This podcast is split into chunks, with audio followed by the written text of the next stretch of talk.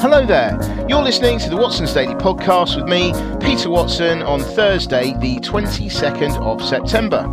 Today, I am joined by Daphne Looper, who is a Watson's Daily ambassador. Hi there, Daphne. How are you doing today? Hi, Peter. I'm good, thank you. How are you? Uh, very good, thank you. Very good. Um, so, uh, which story uh, stood out for you the most in today's Watson's Daily? So, the story that stood out for me today was the story about BYD, which is a Chinese EV company um, that is to be sold in the UK through Pendragon. Pen- Pendragon, sorry. Yeah, yeah. um, so, I found this interesting because, first of all, I thought it was it might be a sign that China is potentially ready to branch out again and assert Mm. additional dominance in the export market. Um, this is after having suffered um, supply issues and generally having quite a protectionist attitude throughout COVID. Um, so it might be a sign that it's recovering from that. Um, I also Mm. found that it was it could be positive for the Western world um, if again if it pans out okay, um, because um, the particular the particularity of BYD is that um, it's trying to market itself as a more affordable option of EVs, which is Mm. has kind of been lacking in the Western market. Um, Mm. So if if BYD is successful in the UK, um, it could bring another competitor to the market, um, Mhm. and it might act as a sign that um, the Western market is ready for a more main- mainstream um, use of EVs, especially um, within you know the average person, uh, as it is more affordable. Um, That being said, I think that it's unlikely to be successful. Um, This is first of all because we're nearing a recession. Um, although you know luxury cars um, have had some sort of development recently, especially considering um, Porsche's potential IPO soon. Um, Mhm. But um, people are just not ready to buy big ticket items. Um, Mhm.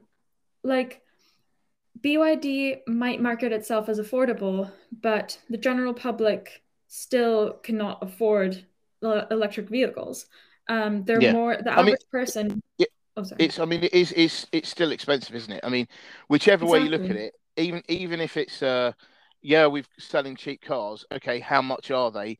Oh, well, it's X thousands of pounds. I mean, it's still Exactly. expensive. And and actually, the other thing that I remember saying the other day in um, in Watson's Daily is that um, another problem with with uh, uh, electric vehicles is there's not so much history in terms of the finance. So you know Mm, where you like if you go and say try and buy a car new from a dealership, you know you'll then get it on a on a deal. You so you pay money up. For, I mean you'll get different things. Most people put a I don't know grand, couple of grand, whatever up front, and then they agree like monthly payments. The thing Mhm. with um, financing with electric vehicles is different and actually more expensive. And the Yeah. reason is, is because the banks aren't used to it. Um, they don't. They are less used to what the um, the second-hand market is values are like, and all that sort of Mhm. thing as well. So, um, so yeah. So I mean, there it is problematic. I think you know because it is. I think even though they may say that they're cheap, I mean, unless they're like I don't know two grand for a car, Yeah, then which is um, unlikely. which is unlikely. And actually, let's face it, if they were charging two thousand for a new car, you would be thinking, what, what, Something must think, something yeah. must be wrong. Yeah, is it made of paper? You know that sort of Exactly. thing. But, uh, but anyway, sorry, carry on. That's okay. Um, so yeah, people, the average person is realistically in this climate going to um, cater towards used cars, for example, Mm. not an EV, because even if it's relatively affordable, it's not generally affordable. Mm. Um, and also, there is still an infrastructure issue in the UK. Networks are just not um, built up enough, and um, the average person again is not likely to have, you know, the space in their home or the parking, um, the the off-street parking that would allow for them to have a charger. Um, Mm. So another thing that will probably uh, make this expansion unsuccessful is the fact that uh, brand recognition is super important for cars. Um, mm. So, I mean, I feel like the again the average consumer when they are making such a big pur- purchase um, mm. that they might have to get financing for as well, um, they're likely to go with what's familiar, what they know will last them a long time, and mm. what they know they're getting their money's worth for. Mm. Um, so, as was mentioned in the daily, uh, even Skoda, which is now has now been quite consolidated, I want to say, um, mm. took it took it years for it to um, be an acceptable option in the UK market. Mm. Um, another factor adding to that um, lack of brand recognition is the fact that it's a Chinese company, um, mm. because I feel like um, the general climate, um, the general attitude of the Western world towards China, especially now, is kind of um, cautious. Not very. Yes, exactly. Cautious, cautious is the word. Yeah. Yes. Um, so that's definitely not um, helping BYD out. Mm. So I think I think the bigger picture of this is that um, if BYD is unsuccessful, um, it might create a bad reputation for affordable EVs um, in the EU market mm. because if um, other producers, especially from outside of you know Europe and um, America, um, see this unsuccessful attempt, uh, it might disincentivize them from entering the market, mm. um, mm. which um, obviously will not help the EV, especially the affordable EV market, develop. Mm. Um, and especially, and um, another aspect of this could be that it might disincentivize regulators from um, and um, authorities from investing in um, EV networks, which will only, in the long term, um, will only make the transition to um, electric vehicles much slower. Mm. Yeah, I mean, I think this, you know, the, I suppose the basic thing here is that, the, you know, as we as we're saying, is that um, no matter how cheap these cars are, they're still a few grand, and it's a few yeah. grand. And if they're targeting the lower end of the market, these people are the ones who are the least able to afford it. Exactly. You know, so and I would also argue they're the people that are most likely to live in places that do not have off-street parking, mm-hmm. which means they are completely reliant on public charging, um, and uh, and of course that is severely underdeveloped at the moment. So, yeah. um, even more reason. You know, I, I would say that you know most normal people will want to um, you know if they've got existing cars they're feeling uh, so, you know they've got something that works now um, and they're feeling you know the, the the bills the higher the higher cost of food um, the higher you know um, higher prices you know higher utility bills and all that mm-hmm. um, buying a new car is or or a car even a used car um, you know is is very low down on the priority list. And I think the temptation now is to just whatever your existing car is, is to drive it as long as possible. Exactly. And then when you have to buy electric, then buy electric eight years down the line. You know, so um, if you can afford to before that, then then lovely. You know, you, you can be an early adopter, as it were. But um, yeah, I mean, it's it's it's amazing. Mind you, having said that, you know, people I know who do have electric vehicles say that they they would never go back. Uh, the ma- majority of them. Yeah. Um, but you know, I I uh, yes, yeah, so I I think that uh, it's it's you know interesting. It's another uh, car manufacturer in the mix.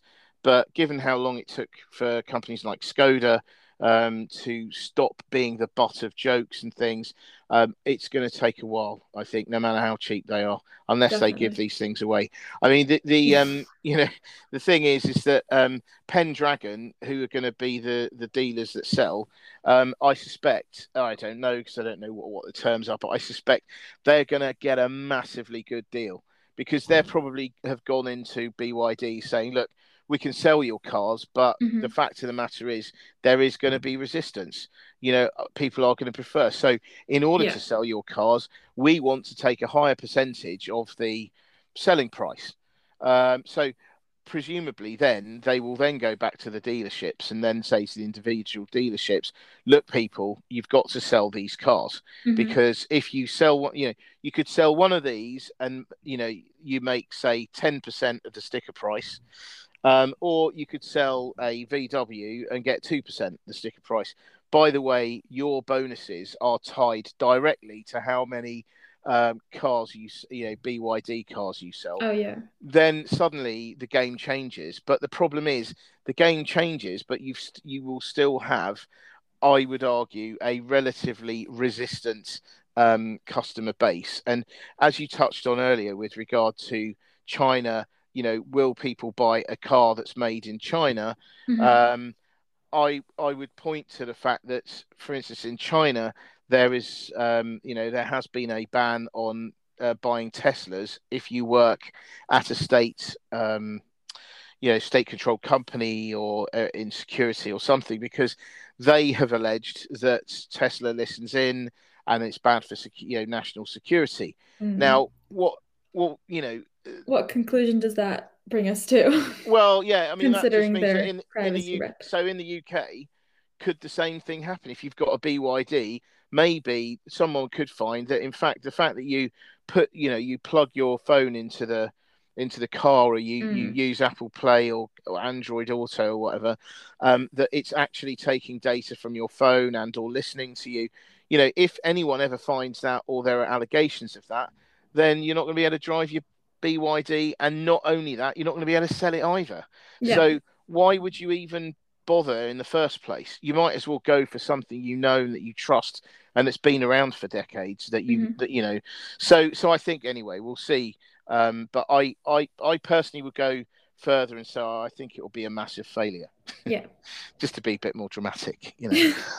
um, uh, anyway, uh, so yeah, so um, I better go towards on, on to the, the next topic. Um, Mhm. So I, I do talk about this quite a lot. So this is um, the big four supermarkets, um, which ironically they're still called the big four. Although uh, last week it turned out that Aldi overtook Morrison's, which is the fourth of the big four. So Mhm. actually Aldi should be in the big four. But anyway, um, I'm talking about today about there was a very interesting article in the um, Financial Times. Um, which did, uh, which you know, made a number of interesting points. One of them being, uh, one of them drawing comparison between, um, say, Aldi and Lidl are to the incumbent supermarkets of, um, you know, uh, uh, uh, Sainsbury's, Tesco's, and Asda. Um, they are to them what um, uh, Ryanair and EasyJet were to British Airways.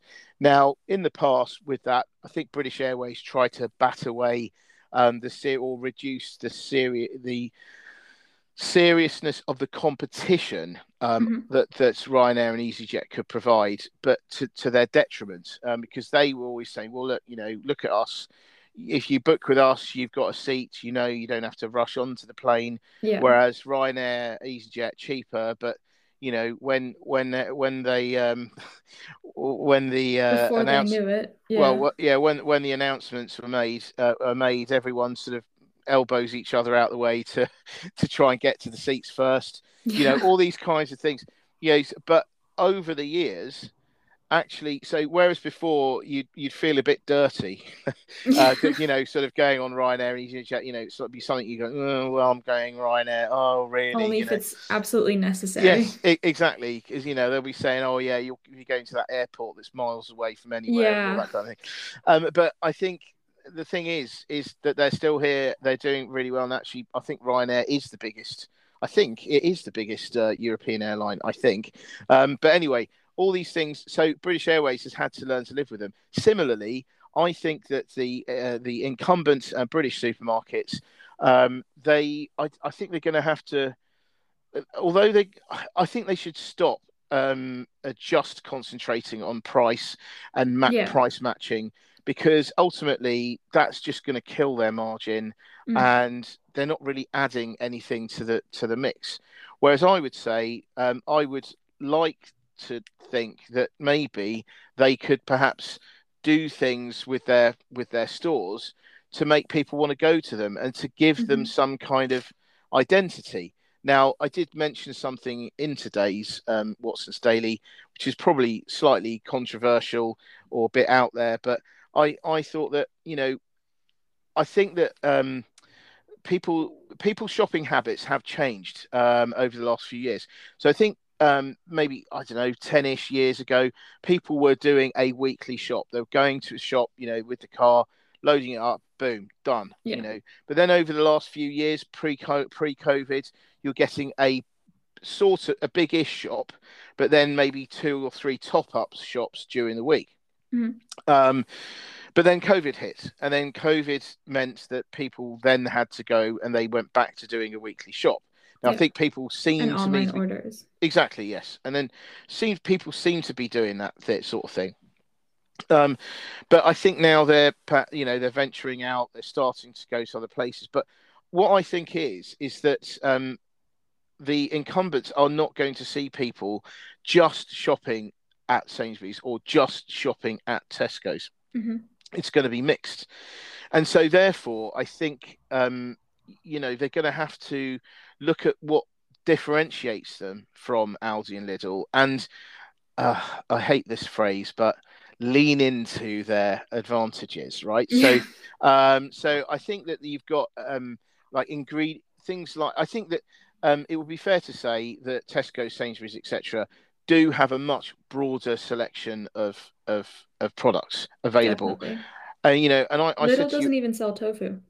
Does it not? Does it, it not? Doesn't. I know it does not. Oh right, yeah. okay, interesting. Um, but mind you, though, some of the stuff you get at supermarkets is a bit dodge, I would say, especially yeah. the stuff that comes in something that looks like a milk carton. There, that is definitely wrong.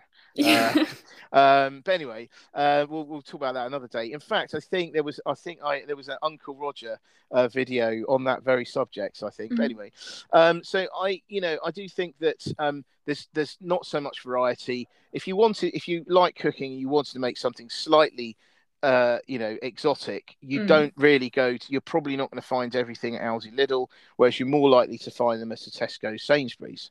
Um, so I think that they need to um, they need to emphasise that difference, but also then this is more a controversial thing, is I wonder whether they should give up some of their uh, floor space yeah. and um, get suppliers to come in to demonstrate their products to mm-hmm. encourage more sales. You know what? Wouldn't it be great if you could have like a space and the suppliers would have to rent it out for instance. So they have to, ch- you know, they charge some money. Yeah. They go along and then they demonstrate, you know, some sort of cooking demonstration or some whatever it may be to inspire people to buy things.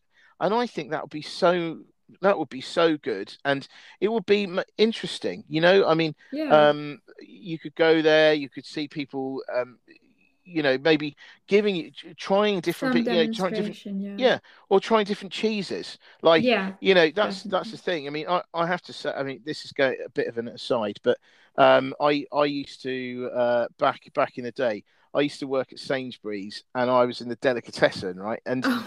until then, I had had, I think, some types of cheddar and maybe uh, um, a blue cheese, perhaps. I didn't like it because I thought it smelled too bad, right? But it working does. on there and getting introduced to all this different variety, I suddenly, I, you know, I developed a liking for all different types of stuff.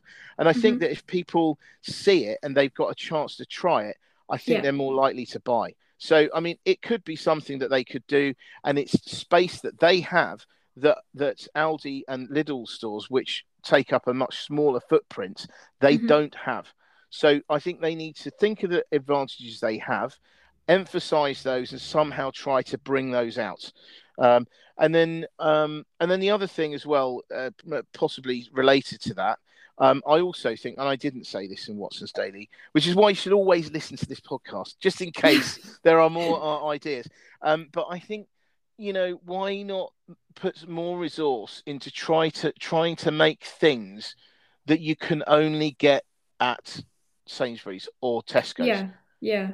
You and know, there are actually brands that are, for example, quite popular in social media. Like there's this mm. certain protein bar brand that's only sold in Sainsbury's, which really um, drives people drives consumers to that specific supermarket.